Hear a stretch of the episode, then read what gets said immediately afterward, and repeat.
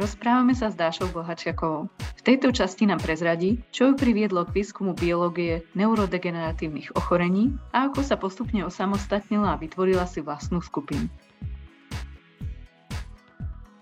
Čo ťa vlastne priviedlo k tým k vede a vlastne k týmto otázkam? Mohla by si nám porozprávať tvoj taký ako vedecký vývoj? to je taká naša klasická otázka, čo dávame našim hostom. Mm, no, ja možno, že to také až, neviem, či to nebude sklamanie, ale myslím, že to bola séria pozitívnych náhod v mojom živote, ktoré ma doviedli na Masarykovú univerzitu a k téme kmeňových buniek. Za, to, za tým vyslovene stojí nejaký bezvýznamný predmet voliteľný, kde sme mali hľadať náhodné články na internete a ja som úplnou náhodou našla články o kmeňových bunkách a hovorila som si, to znie zaujímavo, to by, to, to by som mohla niekedy skúsiť študovať. Náhodou vtedy prišla, uh, prišli vlastne dvaja veci do Brna, docent Aleš Hampel a profesor Petr Dvořák, ktorí uh, zakladali si svoje dve laborky práve na výskum kmeňových buniek a zrovna nás zobrali ako bakalárskych študentov aj s kamošmi, takže myslím, že to vážne boli také ako dielčie náhodné kroky, ktoré k tomu viedli. A musím povedať, že my sme zrovna aj boli celkom taký silný ročník uh, spolužiakov, ktorých aspoň polovica ich v tej vede stále je, uh, aktívne to robí, takže myslím, že aj akási kolektívna uh, vôľa a presvedčenie zohrali veľkú rolu v tom, že, že ja som vlastne tú vedu začala robiť. A bola si na vedu smerovaná tak od malička, že si mala nejaké veľké vzory, alebo si sa tak spontánne rozhodla trošku neskôr? Nie, mu, musím úprimne priznať, že ešte v prváku na výšku som si hovorila, že toto v živote robiť nebudem, lebo mi to prišlo ako nuda. A ja som vždy mala vzťah viac kreatívnym veciam, ako malovaniu a učila som keramiku a ro- robila som kurzy keramické víkendové a neviem čo, poriadala takéto veci. A, tak som si hovorila, veda to je taká, skôr je to drína, som tam nevidela nejakú kreatívu za tým, ale potom vlastne jednak tá téma ma zaujala a druhá som vlastne zistila, že, že tá veda je naopak veľmi kreatívna. Aj človek potrebuje uh, think out of the box mnohokrát a, a že to asi, uh, že by to mohlo ísť. Samozrejme potrebuje potom zvládnuť aj nejaké praktické veci, ale to zase všetky tie keramické kurzy a ručné práce sa odrkadlili v dobrej laboratórnej zručnosti, takže to, to sa tiež nakoniec vyplatilo. A potom už tak, akože, jak človek vlastne začal robiť to, čo ho baví, tak už som potom nad tým nerozmýšľala. Akože pokračovala som ďalej v tých kmeňových bunkách a, a doktorát bola jasná voľba potom sa naskytla príležitosť ísť do Ameriky ešte v rámci doktorátu, takže ja hovorila, prečo nie, pôjdem tam vyskúšať. A tam, tam som sa vlastne pridala k projektu, ktorý už bol trošku viac klinicky zameraný, tak som si hovorila, to bude zaujímavé vidieť to aj z, to, z tejto, tohto pohľadu, nielen z tej základnej biológie. A, no a tak nechali si ma tam potom na dva roky na postdoka. A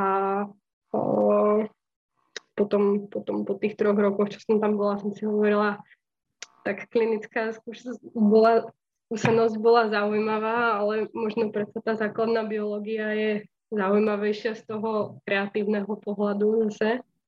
A, a vtedy prišli aj nejaké ako, rodinné dôvody, prečo som si hovorila, že by som sa vlastne radšej vrátila naspäť do Českej republiky, takže, takže to bola taká cesta. Ale ako nikdy som už potom neuvažovala nad tým, že by som to nemala robiť, pretože vlastne ma to vždy bavilo. Keramiku ešte robíš? Prosím? Keramiku ešte robíš? Hm, už sa k tomu moc nedostanem, ale, ale vždy si hovorím, že, že niekedy až budem mať ten voľný víkend. Hej.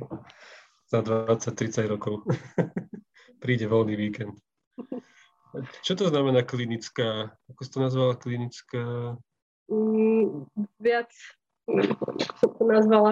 Uh, dostala som sa k projektu, ktorý, ktorý chcel použiť uh, práve ľudské embryonálne kmeňové bunky a z nich derivované neurálne kmeňové bunky na liečenie amyotrofnej laterálnej sklerózy. A, na, a druhý projekt bol použitie tých istých buniek na liečenie poškodenia miechy. Uh-huh. Ja som ako v tej Kalifornii, tam, kde som bola, tak tam nielen, že sa robí, myslím, excelentný o, základný biologický výskum, ale práve je tam aj dosť veľké podhubie toho základného výskumu na to, aby na to mohli vyrásť o, práve také translačné centra a o, skupiny, ktoré sa viac už snažia pretaviť tie kmeňové bunky do kliniky. No a jeden tento projekt mal vlastne spojiť tých základných vedcov alebo vedcov základnej biológie uh, s tým, že by sa na myších modeloch použili uh, ľud, bunky derivované z ľudských embryonálnych kmeňových buniek uh, a jednak by to boli myši, ktorým sa vyvíja tá amyotrofná laterálna skleróza, iným myšiam sa vyvíja, poškodí sa im miecha a kolegovia vlastne tieto bunky transplantovali do týchto zvierat a pozorovali sme, či sa im zlepšujú funkcie tej či onej choroby a či tie bunky vlastne prispievajú k, k zlepšovaniu. K mhm. zlepšovaniu. Čiže klinický výskum znamená, že robíš so živým organizmom, hej, nejakým? Čo to je ten rozdiel medzi basic research? No, e, tá, tá, skôr je to tá idea toho, že keby to fungovalo, tak potom už by sa tie výsledky pretavili do nejakých klinických skúšok na nejakých pacientoch s týmito chorobami. Vlastne ty urobíš nejaký základný výskum, nejaký, volá sa to proof of concept, že ti funguje nejaká teória za, za tvojim procesom. Napríklad prvý, prvý, prvé klinické skúšky na uh, ľudskými embryonálnymi kmeňovými bunkami a z nich derivovanom nejakom produkte boli na odpanoch, ktoré mali poškodenú miechu.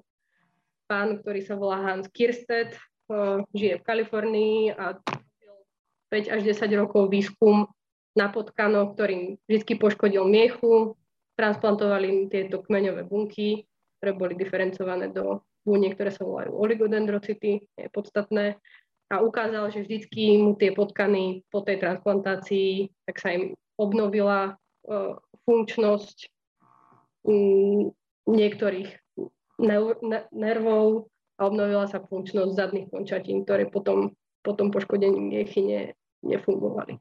Takže on vzal tieto 10 rokov strádané data a prišiel s tým, že poďme teda t- tento preklinický výskum aplikovať už na pacientov, poďme rekrutovať prvú fázu o 10-20 pacientov, ktorým pichneme naše bunky a budeme sledovať, či tí pacienti na to zareagujú nejak agresívne imunitným systémom, odmietnuto, zápal, bla, bla, bla, tak ďalej. Nejaká takáto safety, to je prvá. A keď to prejde touto safety, tak potom naberieš ľudí do, klin- do druhej klinickej fáze do, do, do druhej fáze klinických skúšok, kde už teda testuješ uh, efficacy. To znamená, testuješ to, či to naozaj zabera ten, to liečivo, ktoré si im dal. V tomto prípade sú to liečivo tie bunky. No a uh, tak on v tomto prípade testoval na základe tých pôvodne získaných potkaných dát, či tým ľuďom sa vracia cit do spodných končatín a tak ďalej a tak ďalej. Uh-huh. Takže, takže tak. A ty sa tam dostala do, do Ameriky cez, cez nejaký grant? Lebo si vrala, tam si išla ako PhD, hej, študent. Uh, tak zažiadala som o Erasmus, ten mi dali, tak to bolo taký skôr príspevok na letenku vtedy, ale opäť to bola šťastná náhoda, uh, kedy sa môj vtedajší supervisor stretol s môjim supervisorom v Amerike na nejakej konferencii, dali sa do rečí a, a povedali si, že keby niekto chcel prísť z Čech do Ameriky, tak by mohol. Uh-huh, Zrovna bola na správnom mieste v správny čas. Mu sa tak... hovorí kontrolovaná náhoda, vieš, to vo vede. To sú kontrolované náhody. Ale a, a, ako môže, Erasmus môže ísť aj do Ameriky? Uh... Asi hej, keď si bola. Dalo sa to vtedy, ako uh-huh. je to pravda 10 rokov, uh-huh. Mhm. 2012, tak 2011, no, to je 10. Uh-huh. A ty Myslím, tam plynulo nejaký... ostala na... Sorry, ty tam plynulo ostala na postdoka? Či si ano, prišla naspäť a potom si zase applyla? Prišla som obhajiť doktorát a vrátila som sa tam. Dizertačku som písala, písala v Kalifornii. Strašne mi to nešlo, pretože furt svietilo to slnko. A, a hrozne som furt chcela byť vonku. Tak potom prišla navštíviť jedna kamoška, ktorá hovorí, že nech neblbnem, predsa tam svieti slnko 365 dní v roku, takže mi určite nič neutečie. Tak to ma tak prinútilo si na to teda sadnúť a, a napísať to. Ale ako po večeroch samozrejme a po víkendoch. Mm. Pri tej práci. No a tam bola.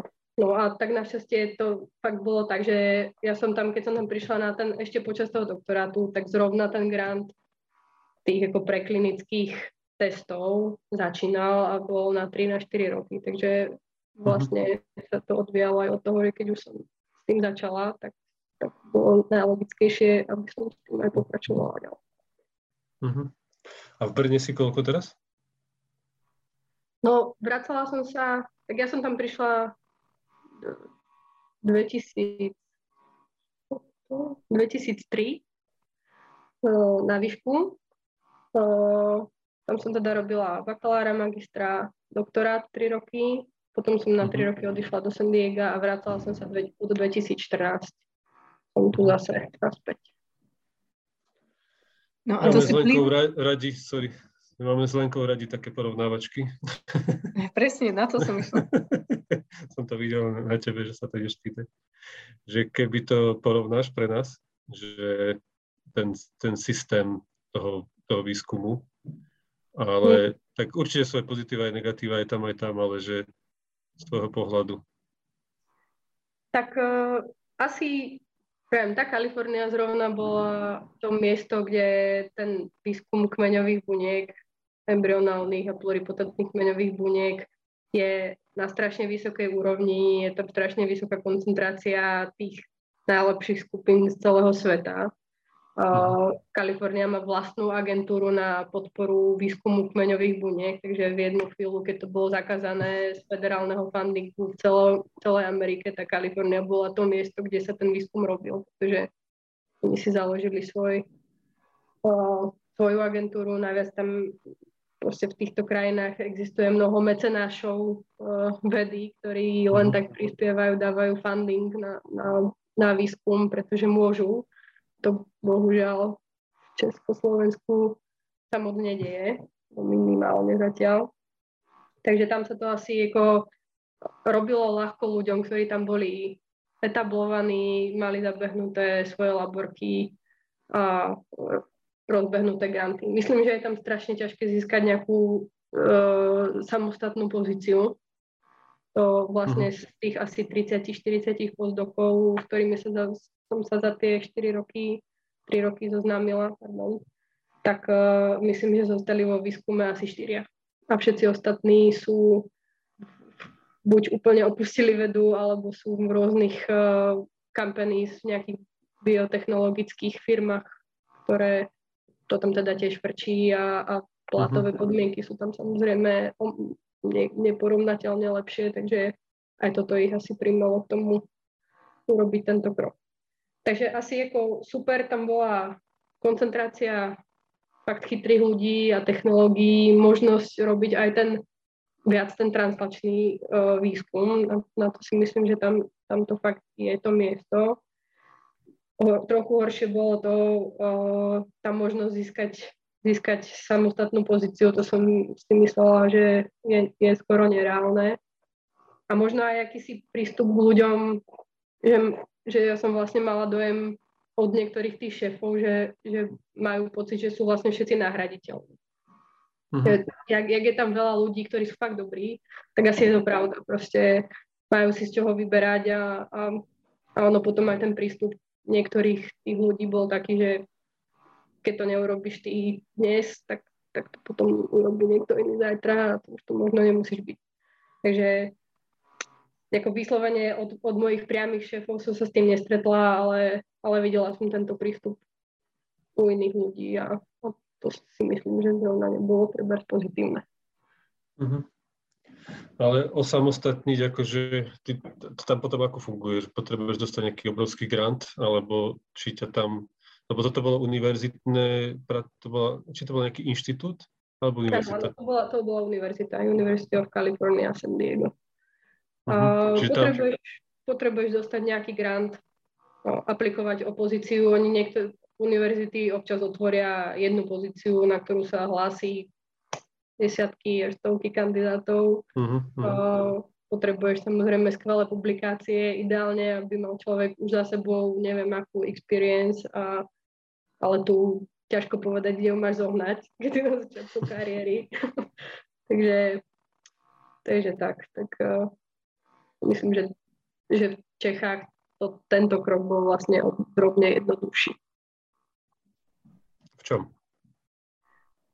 Mm, No, myslím, že ja som mala šťastie, že už keď som sa vracala, tak začínali juniorské granty uh, grantovej agentúry Českej republiky, čož boli granty presne určené ľuďom, ktorí sa vracajú zo zahraničia, majú nejaký nápad, chcú vypetovať sami, prípadne s jedným PhD študentom a majú nejaké preliminary data, nejaké data, na ktorých môžu stavať tak takýto grant ja som podala, dostala som ho, takže som vlastne mala na prvé tri roky nejaké vlastné peniaze na vlastný výskum. Samozrejme, keby som si z toho mala zariadovať vlastnú laborku, tak to neprichádza do úvahy, takže som sa musela dohodnúť s uh, mojim bývalým supervisorom, docentom Hampom. Našťastie je, je strašne milý a ochotný človek a veľmi podporujúci, takže za, tým tomu za to ďakujem že mi umožnil uh, mať u ňoho vlastne svoju skupinku a, a tak to začalo. Takže to, to, to bol prvý odpích a potom už sa človek snažil získavať ďalšie a ďalšie granty. Uh-huh. A tento grant to ťa vlastne platil? Že to si ano. si vytvorila, že vlastne si si vytvorila pozíciu aj pre seba, hej? Presne tak, presne tak. Tento, uh-huh. tento grant platil mňa, platil nejakého PhD študenta a nejaké odmeny magisterským študentom a, uh-huh. a peniaze, peniaze na materiál. Takže ty sa vlastne vracala z Ameriky už ako začínajúci PI. Či si mala nejakú predlohu tam? Mm, ja som sa vracala, ako granty sa v Čechách podávajú v apríli a až v novembri človek vie, či ich dostal, takže uh-huh. vracala som sa v auguste, takže som nevedela, či som ho dostala, ale dúfala som, že áno. Uh, najhoršom dohoda bola tá, že by som pomohla docentovi Hamplovi s nejakými jeho projektmi, keby nevyšiel uh-huh. ten môj a bola by som chvíľku jeho postdoc, ale ten projekt vyšiel, takže, takže tak. Takže som mala možnosť začať vlastne hneď robiť na svojom. A keď si podávaš tieto granty, dostávaš aj nejaké také ako evaluation uh, potom vieš, že, že vieš napríklad, čím bol ten grant vlastne úspešný, čo zaujalo? Bola to tá téma, že si pracovala s tými ako kmeňovými bunkami, alebo vieš, že, že ak by si nám mohla prezradiť nejaký ten feedback mm. od recenzentov? Uh, určite vo väčšine grantov feedback človek dostane a ja som to pojala tak, že som predtým, než som odchádzala, tak som vlastne uh, skúmala tú pluripotenciu tých kmeňových buniek to, prečo sú kmeň, kmeňové bunky kmeňovými a prečo vedia urobiť neurón a rovnako aj úplne inú bunku, ako by si človek vymyslel. A vlastne tie, potom, keď v tej Amerike uh, tá moja práca bola vytvoriť tie bunky, ktoré sa potom transplantovali do tých myší a do potkanov. Takže uh, no a tie bunky mali tiež takéto podobné vlastnosti. Oni už neboli kmeňové neboli pluripotentné kmeňové, ale boli nervové kmeňové, že už mhm. vedeli, že budú len neuróny alebo akési podporné bunky, ale furt sa seba obnovovali, netvorili nádory, čo bolo super pre tú kliniku, ale vlastne to bolo trochu zvláštne, pretože tie kmeňové bunky pluripotentné tie nádory tvoria. Takže mi vlastne prišlo strašne zaujímavé sa pozrieť na tú základnú biológiu tých seba obnovujúcich sa neurálnych kmeňových buniek s využitím metód, ktoré som poznala predtým, akurát na novom modeli a, a myslím si, že to, že som mala mnoho skúseností s metodami predtým a mnoho skúseností s novým modelom, tak asi zavážilo, že som niekoho presvedčila, že, že to zvládnem. To bola Dášina cesta k vede a založenie si vlastnej výskumnej skupiny. V pokračovaní rozhovoru sa porozprávame, čo vedenie takéto skupiny obnáša.